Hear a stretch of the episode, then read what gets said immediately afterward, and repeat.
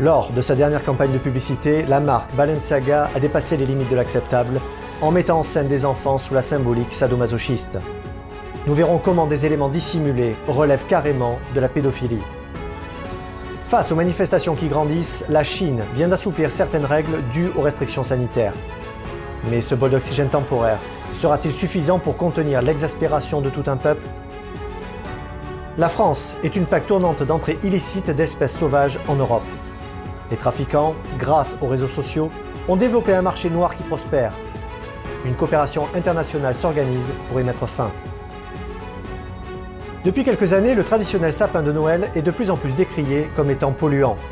Nous allons faire le point sur la véracité de cette croyance et sur les alternatives au sapin naturel. Bienvenue sur Nouvel Horizon. Je suis Anthony Bluto.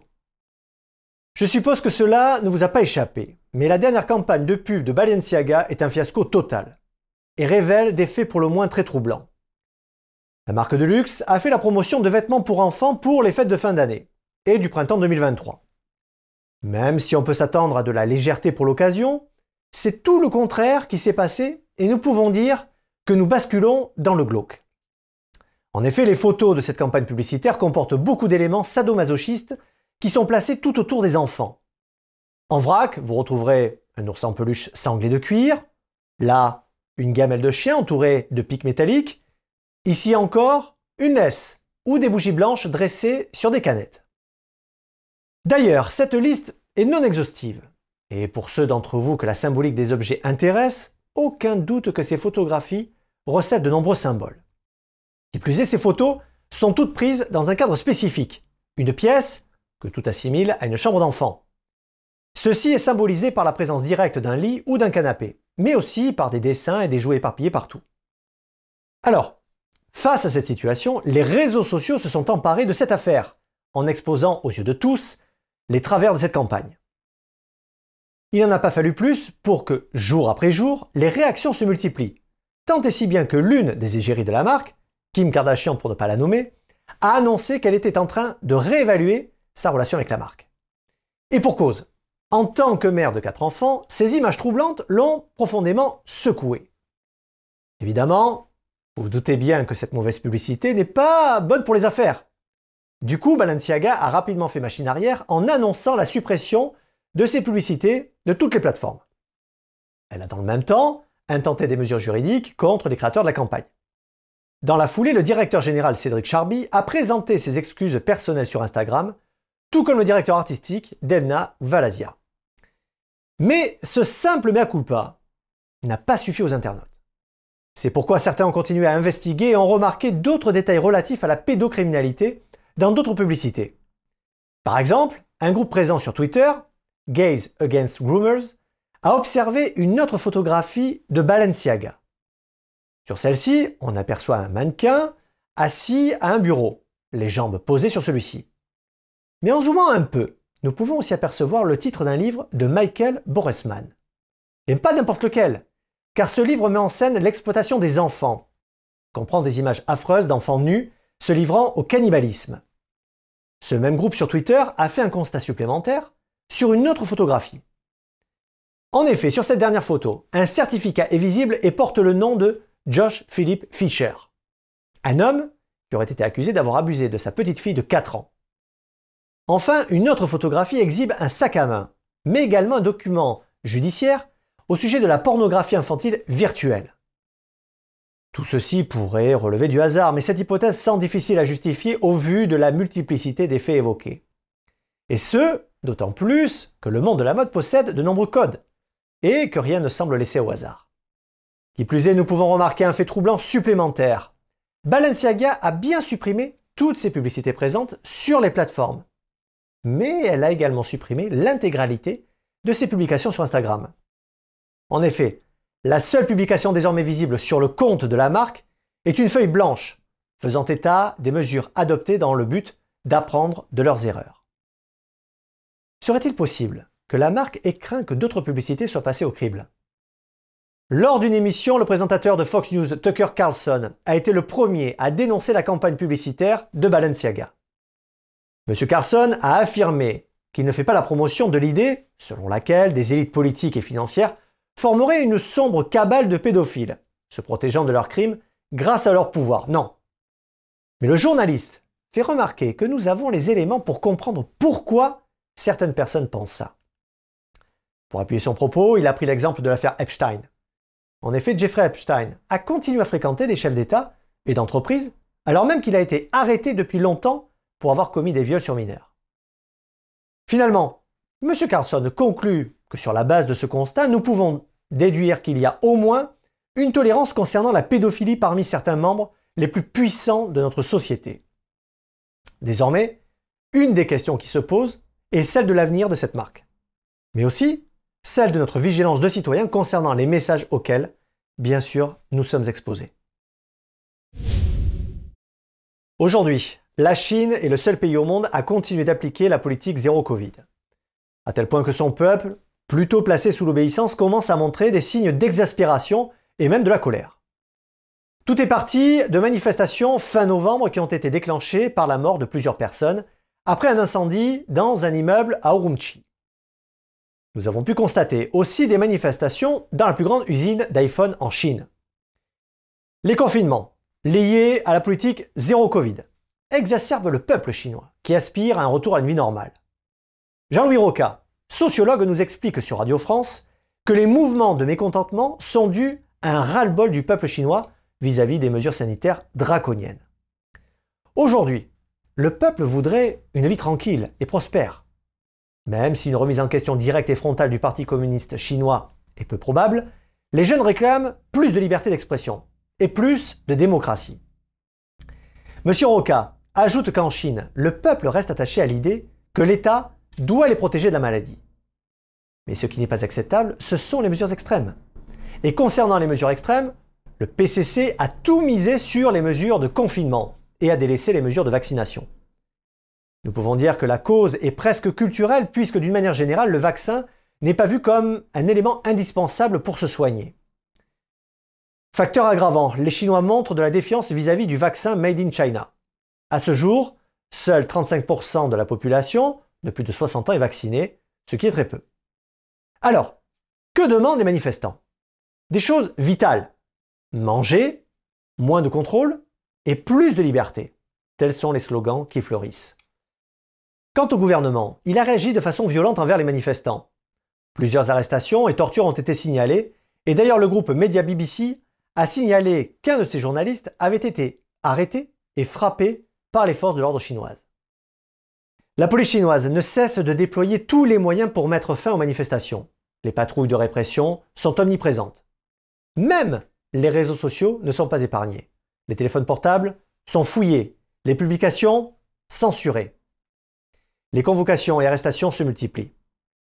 Selon le journal L'Express, la police utilise les données des portables et les comptes des réseaux sociaux pour traquer les manifestants. Dans certaines grandes villes, on n'hésite pas à utiliser les images de surveillance pour collecter des données sur les manifestants. Nous savons que depuis le règne de Xi Jinping, toute la Chine est sous haute surveillance. Le chef du PCC a profité de la crise du Covid pour renforcer la surveillance de son peuple.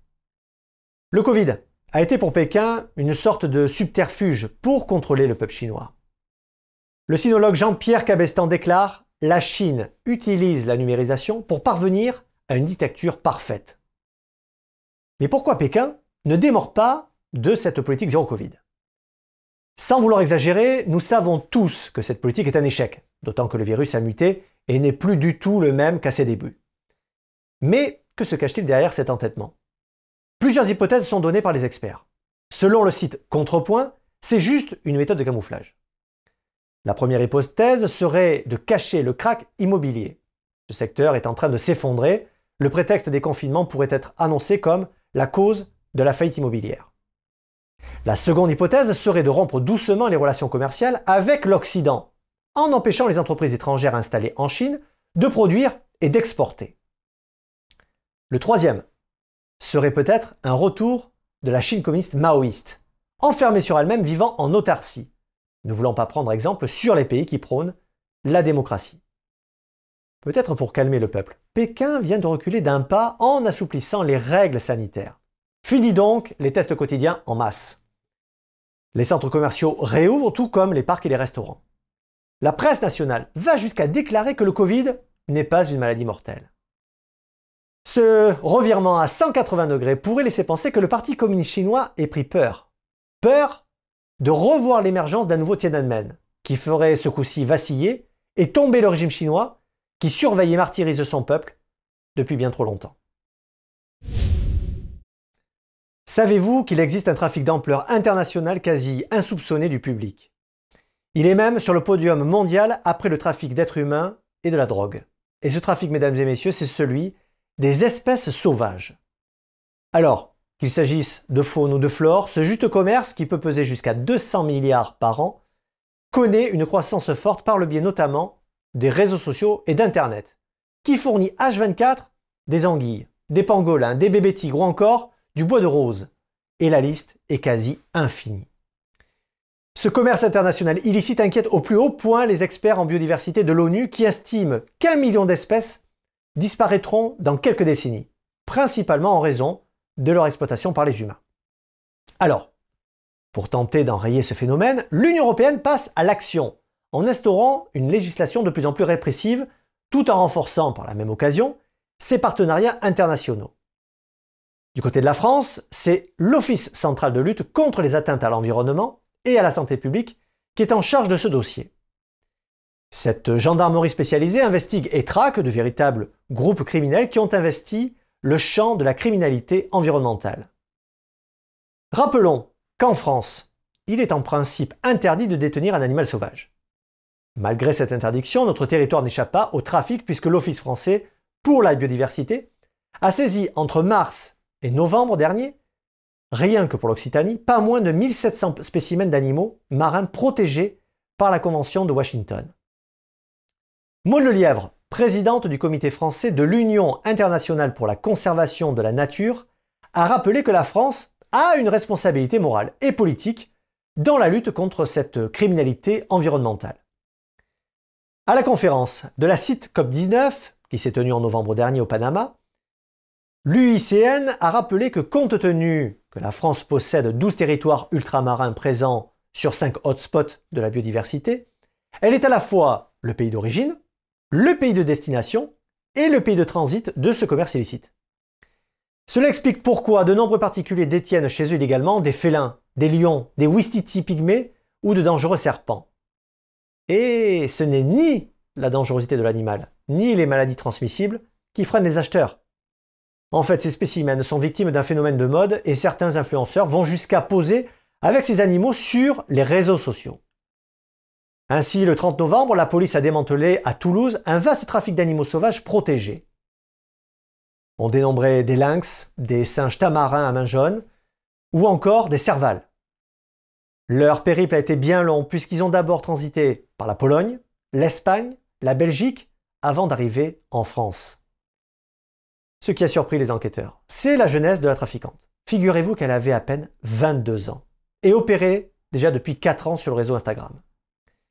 Depuis 2017, il y a eu en moyenne plus de 6000 saisies annuelles d'espèces inscrites à la CITE au sein de l'Union européenne, qu'il s'agisse de plantes médicinales, de coraux, de reptiles ou encore de mammifères.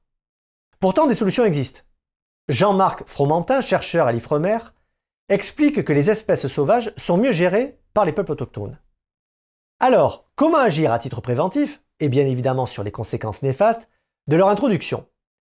Sur l'île de la Réunion, où il est interdit de relâcher une espèce exotique dans le milieu naturel, le centre de récupération Zoopark a saisi près de 90 animaux entre 2021 et 2022.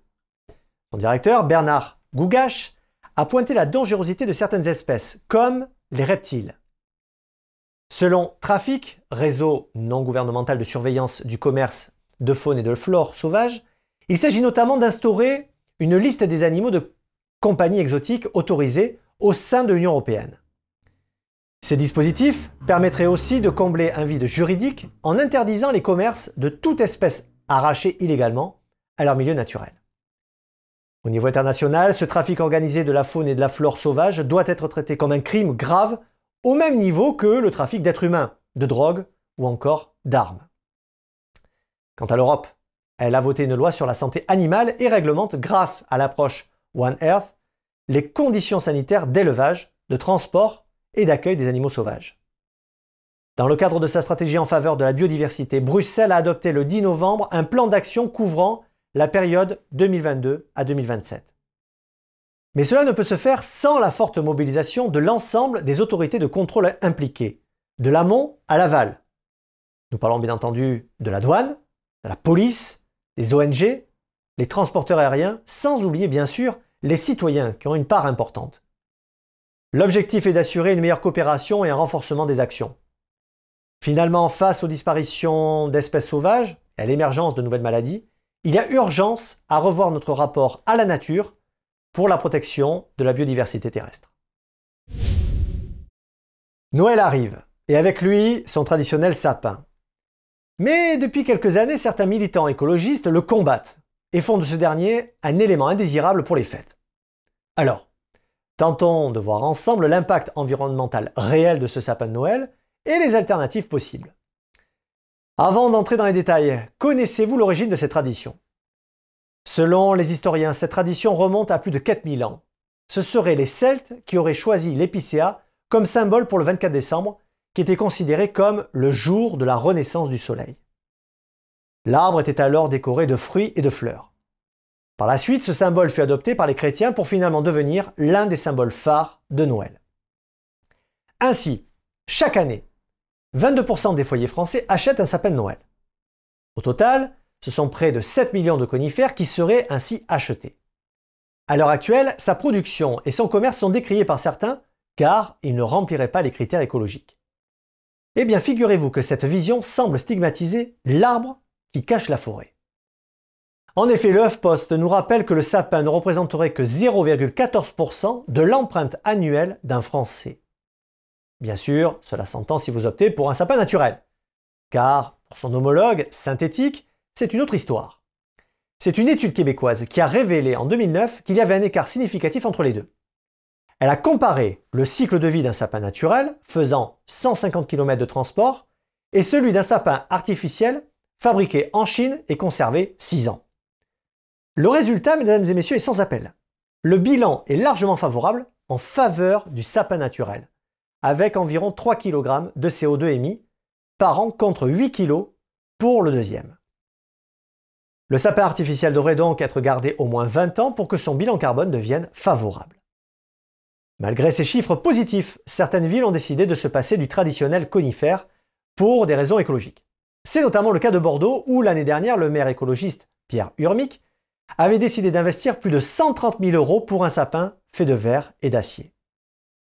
Si l'histoire avait déjà fait grincer des dents, cette année la ville va encore plus loin et a opté pour un sapin fabriqué à partir de bouteilles de plastique usagées. À Dijon, Noël sera aussi plus écologique. La surface de la patinoire et les heures d'illumination ont été réduites. En ce qui concerne le sapin, il est constitué de plus de 360 petits sapins du parc naturel du Morvan qui seront recyclés à la fin de la saison. Une autre solution consiste à fabriquer soi-même son sapin à base de matériaux recyclés ou encore à louer des sapins en pot qui seront ensuite replantés en pleine terre. Moralité, nous pouvons tous vivre la magie de Noël sans renoncer à son traditionnel sapin. Merci d'avoir suivi Nouvel Horizon, prenez soin les uns des autres et restez libres.